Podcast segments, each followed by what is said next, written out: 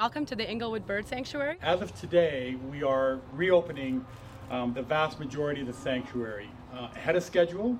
We are so very happy to be reopened to the public, and we encourage people to come down and enjoy this natural area and the wildlife and the trails here. We want to thank Calgarians for all of their patience and their support.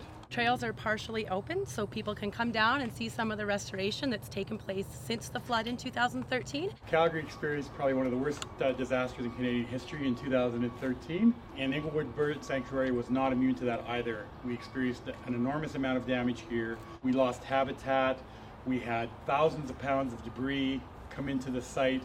We lost our access to the sanctuary. And so we spent the last uh, couple of years trying to put everything together. We're happy to announce that the sanctuary is open and available to the public again.